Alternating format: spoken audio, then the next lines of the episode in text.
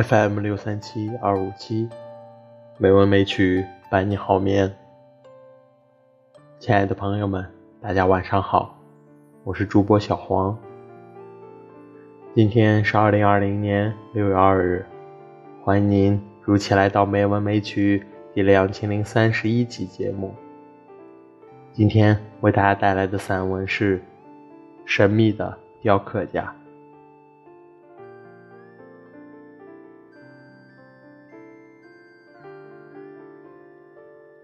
想不透自己为何喜欢花花草草，更想不透。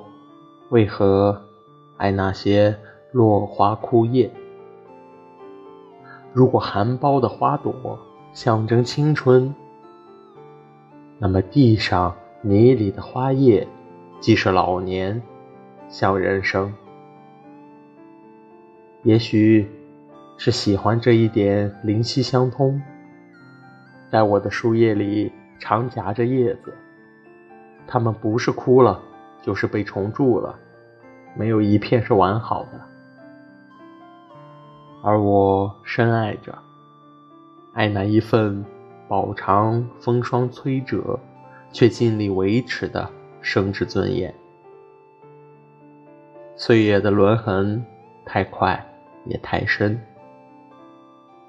叶片的筋骨在啃食之后，依然以它最原始的图案在展露。始终没有放弃去拼凑那生得可怜的脉络，仍旧忠实地守护着大地母亲赐他的身躯发肤，守护他的生命。虽是残缺，残缺是他最令人感动的美。谁是那神秘的雕刻家？竟用万物的身体习作，一次又一次练习一个草写的死字。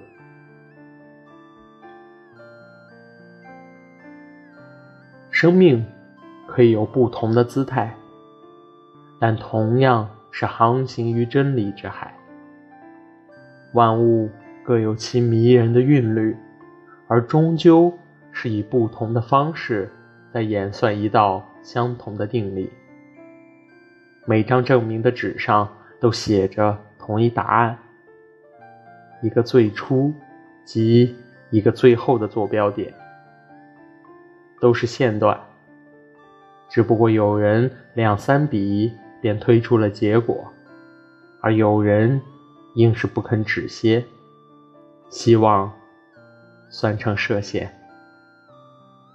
我是尊敬那些不死心的人的，他们敢于去争，敢在日常生活炒些鸡毛蒜皮的不算什么，敢和生命讨价还价的才是真的了不起。我尊敬那份悲剧，就像我所珍爱的叶片，每当面对。仿佛我听到，在某个冷秋，那叶子用每一寸绿肉去与季节争吵，甚至与冬天商量，到最后，那刽子手只好暗中动手，把叶的肉体强啃成一个据点，那是死的标志，而叶也有傲骨。欢以残骸拼他的名字，我始终晓得他隶属于哪棵树，那是他生之尊严。当我惊觉自己被莫名的绳子捆得死紧，几乎逼我要画了押时，我想起那片残缺的叶子。如果这么容易便把自己交出去。我如何对得起生命？于是，谁是那神秘的雕刻家已不重要。当他满头大汗，还在我身上捂着笨拙的钝刀时，我已再生。